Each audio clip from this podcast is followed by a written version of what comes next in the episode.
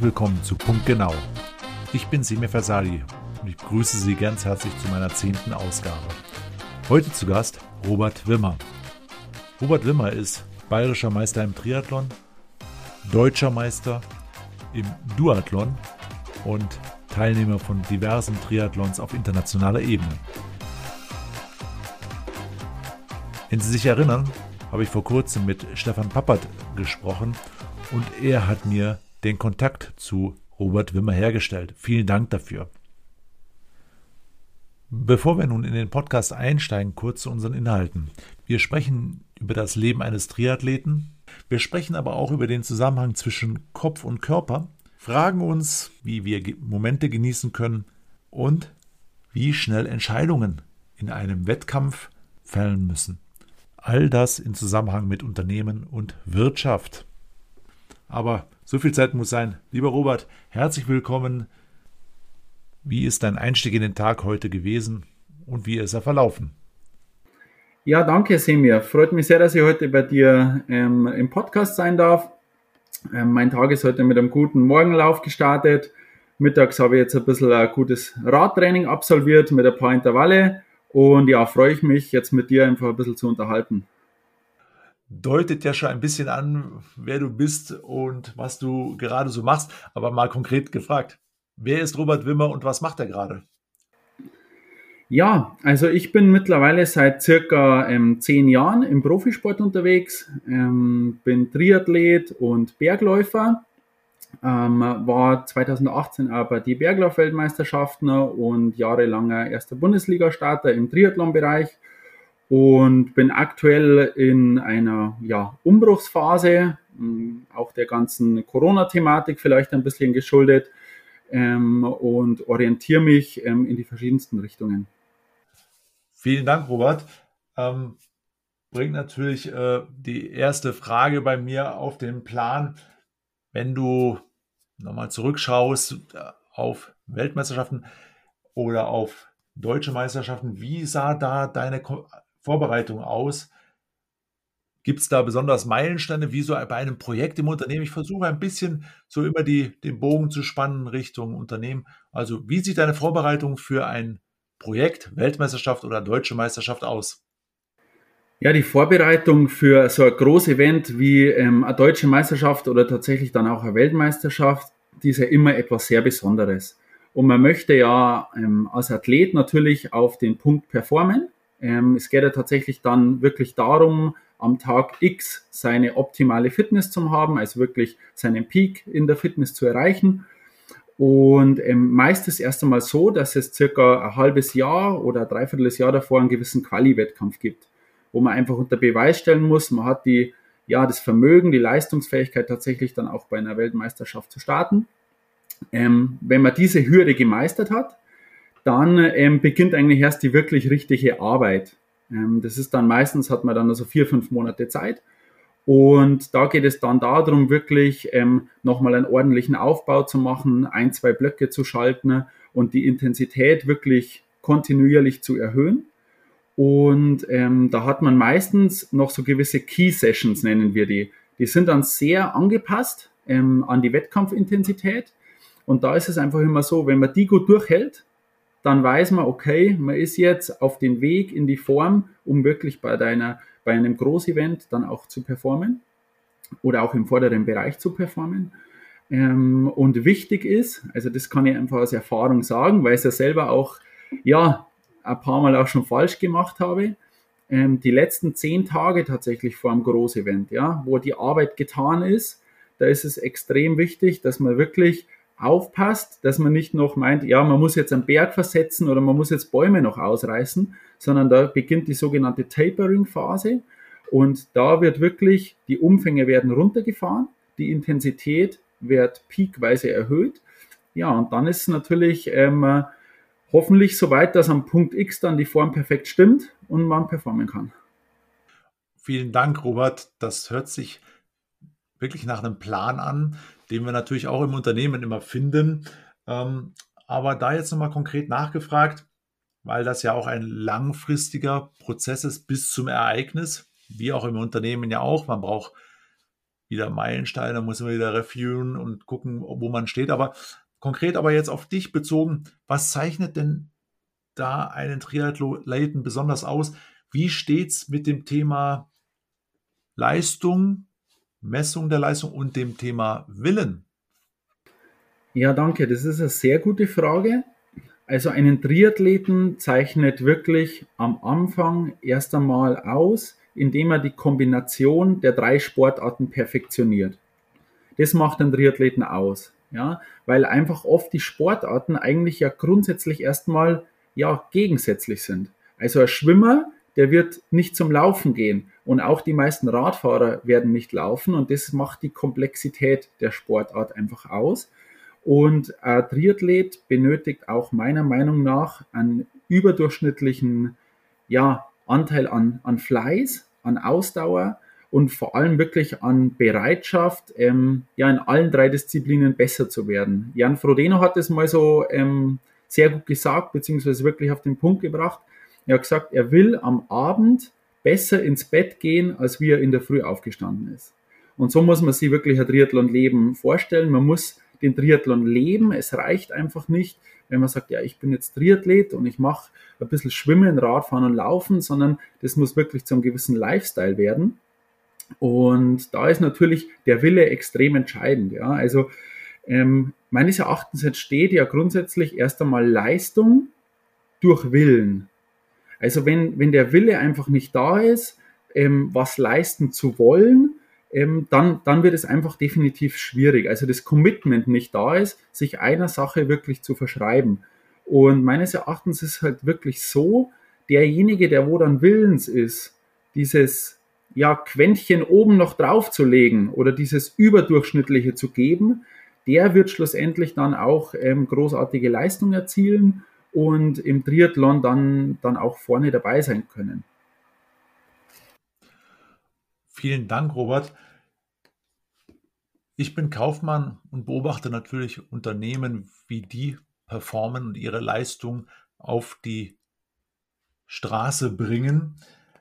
Woher nimmst du die Energie für die Fokussierung? Ja, also die ähm, Energie und die Kraft, das habe ich immer mehr gemerkt. Also umso länger ich eigentlich im Leistungssport dann ähm, tätig war, die kommt grundsätzlich erst einmal immer aus einem selbst. Also diese sogenannte intrinsische Motivation.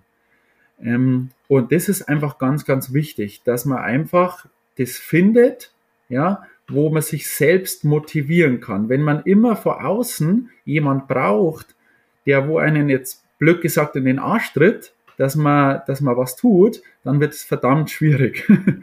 es ist natürlich grundsätzlich sehr förderlich, ja, wenn man ein Umfeld hat oder wie du sagst, in einem Unternehmen oder eine, Abteilung, einen Chef hat, ja, der wo einen unterstützt und der, der wo einem einfach ein Umfeld bietet, das wo ähm, ja, sich positiv auswirkt auf die Leistungsbereitschaft, auf die Motivation. Aber grundsätzlich kommt die, die Energie für die Fokussierung, die kommt immer aus einem selber und ähm, das denke ich, dass umso länger man was macht oder umso höher die Ziele wer werden, umso, umso wichtiger ist es, dass man einfach den Sinn in seinem Tun erkennt und somit den Fokus auch behält. Sehr schön erklärt, äh, Robert. Vor allen Dingen auch hier die, die, Brücke Richtung Unternehmen geschlagen, wie also Führungskräfte äh, ihre Motivation finden können oder auch Unternehmer äh, ihre Ziele formulieren. Ein Thema, das sich da anschließt, ist das Thema Wahrnehmung. Viele Unternehmen setzen auf äh, Software, um Risiken zu frühzeitig als Warnsystem zu implementieren in Unternehmen. Viele Unternehmer vertrauen ihrem Bauchgefühl. Jetzt aber mal bei dir konkret nachgefragt bei einem Triathleten. Wie sieht es da aus mit der Wahrnehmung und dem, was um einen herum passiert? Wie sieht es aus mit der Risikoabschätzung? Ja, das ist ein sehr großer Punkt. Ähm, ich würde den Punkt gerne in zwei Bereiche unterteilen. Und zwar einmal die Wahrnehmung ähm, im Training oder bei mir im Alltag und die Wahrnehmung im Wettkampf, weil diese zwei Bereiche unterscheiden sich ähm, grundsätzlich voneinander. Und zwar die Wahrnehmung im Training ist grundsätzlich sehr offen.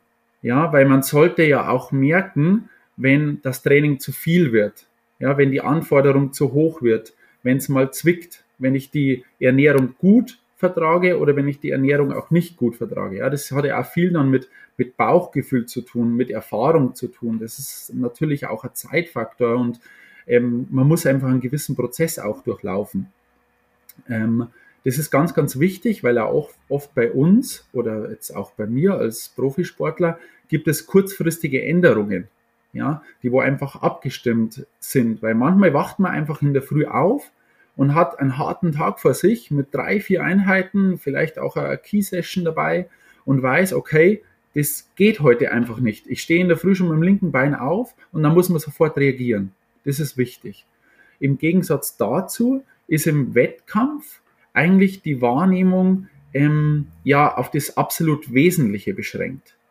Ja, weil da kann man sich einfach nicht leisten, dass man jetzt sozusagen tatsächlich die Scheuklappen mal aufmacht, weil sonst einfach dieser, dieser Flow, den wo man im Wettkampf generieren möchte und dieser, dieser Fokus, also wie, wie gesagt, immer, wir sagen immer dieser Tunnel, ja, der muss beibehalten werden es ist einfach so, gerade bei, bei mir jetzt als Triathlet oder auch im Berglauf, irgendwann treten einfach wahnsinnige ähm, Schmerzen auf, Muskelschmerzen. Du meinst, die, die Lunge, die zerreißt dir. Und da ist es einfach wichtig, dass man da seinen, seinen Mind im Griff hat und, und dann, ja, dass das Ganze einfach nicht, nicht kippt. Und der Flow, der trägt einen da. Und da ist es nicht förderlich, die Wahrnehmung komplett ähm, offen zu halten, sondern tatsächlich ähm, zu kanalisieren. Robert, das führt mich zu der, zum nächsten Thema, weil du es schon ein bisschen angedeutet hast, zwischen Mindset und Körper scheint es ja einen Unterschied irgendwie zu geben. Ich würde da ganz gerne mal ein bisschen tiefer mit dir einsteigen, den Unterschied zwischen Kopf und Körper wie du das für dich selbst empfunden hast. Ähm, wie siehst du diese Beziehung zwischen Kopf und Körper?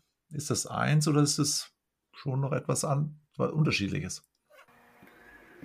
Also lange Zeit war ich eigentlich auch der Meinung, dass das eine wichtiger ist wie das andere. Also grundsätzlich ja Kopf über Körper.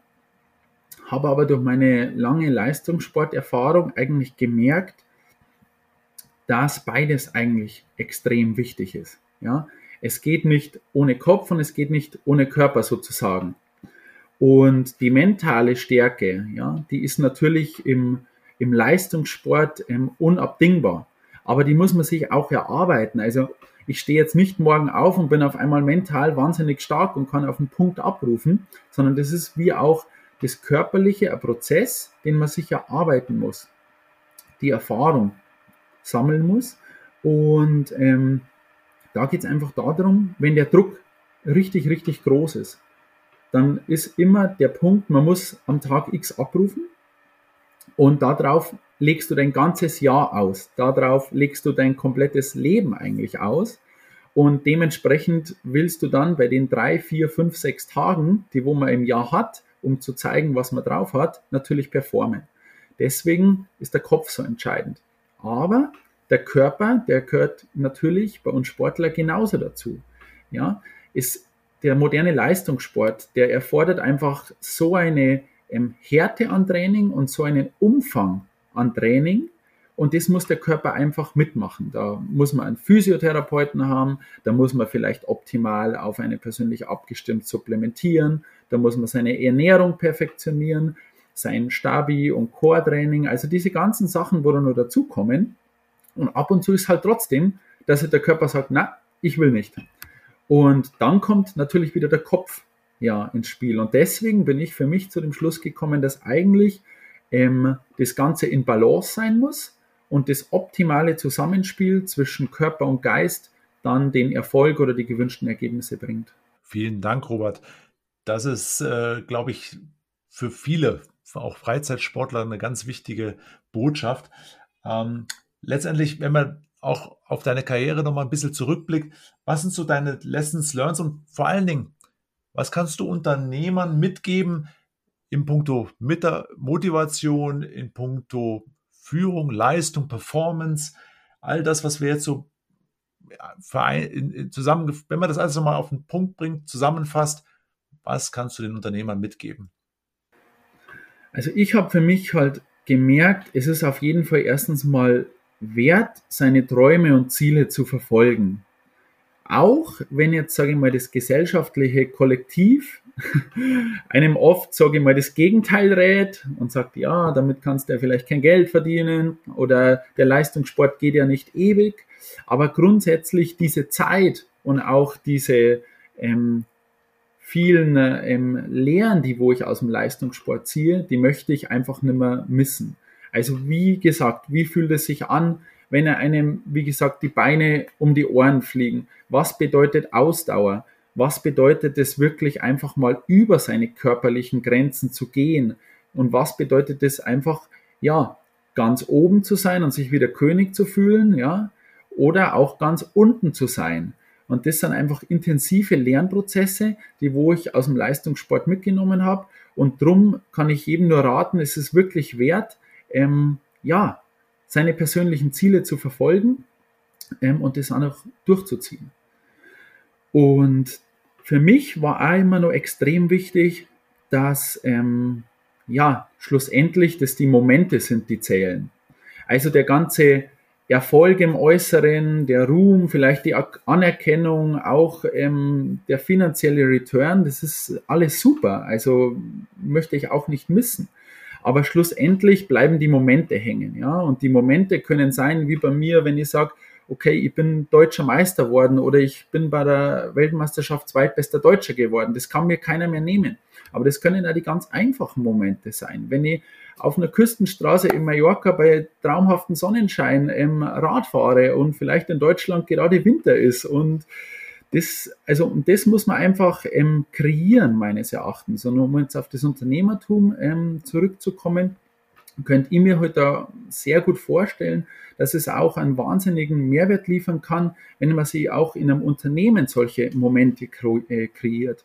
Indem man, wenn man zum Beispiel in einem großen Projekt, ja, wenn man das erfolgreich abgeschlossen hat, dass man vielleicht dann auch mal einen halben Tag, einen Tag vielleicht die Sachen weglegt, ja, vielleicht eine Sporteinheit macht, auch mal zusammen ein Bier trinkt oder, oder sich einfach mal feiert, ja. Das soll jetzt nicht heißen, dass das dann ein Dauerzustand wird. Die harte Arbeit, ähm, die kommt schon wieder, aber oft ist wahrscheinlich so, ich kenne das ja aus dem Sport, ja, das Projekt ist beendet, dann bekommt man einen kurzen Schulterklopfer, hast gut gemacht und das nächste Projekt geht weiter. Und so ist es halt eine Dauerschleife und da besteht einfach immer die Gefahr, dass man sie entweder körperlich oder auch mental überlastet. Also körperlich natürlich in Form von Verletzung oder solchen Sachen, mental in Form von Burnout, ja. Und zu mir hat einfach auch, ja, zu mir hat mein Schwimmtrainer ähm, vor einem wichtigen Bundesliga-Rennen mal gesagt. Da war ich auch sehr aufgeregt. Das war ja einfach ein sehr, sehr wichtiger Wettkampf für mich. Ähm, Robert, schau her, schnelle Entscheidungen, triff schnelle Entscheidungen und zieh diese konsequent durch. Denn es gibt kein richtig oder falsch. Es gibt nur unentschlossen und verkopft. Und ein Wettkämpfer ist einfach von seiner Vorbereitung überzeugt, stellt sich dann hin und zieht durch. Und das könnte ich mir auch vorstellen, ja, vielleicht nicht in alle Bereiche anwendbar, aber zum Teil auf jeden Fall, dass man einfach nicht die Sachen immer tot denkt, sondern lieber einfach mal sagt, okay, zack, ich ziehe jetzt mal durch und dann schauen wir mal, was daraus wird. Richtig oder falsch, das wird man sehen, ähm, aber auf jeden Fall geht was vorwärts.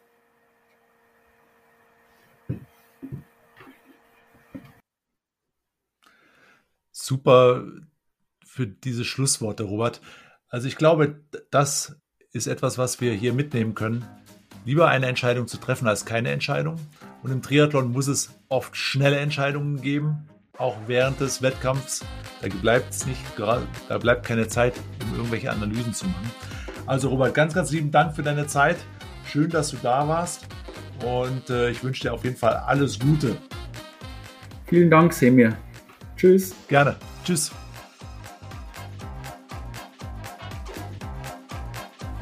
Ja, und wenn Sie einmal gerne dabei sein wollen, einfach eine E-Mail an semir.versali.de und wir kommen ins Gespräch. Bis dahin, ich freue mich. Danke. Tschüss.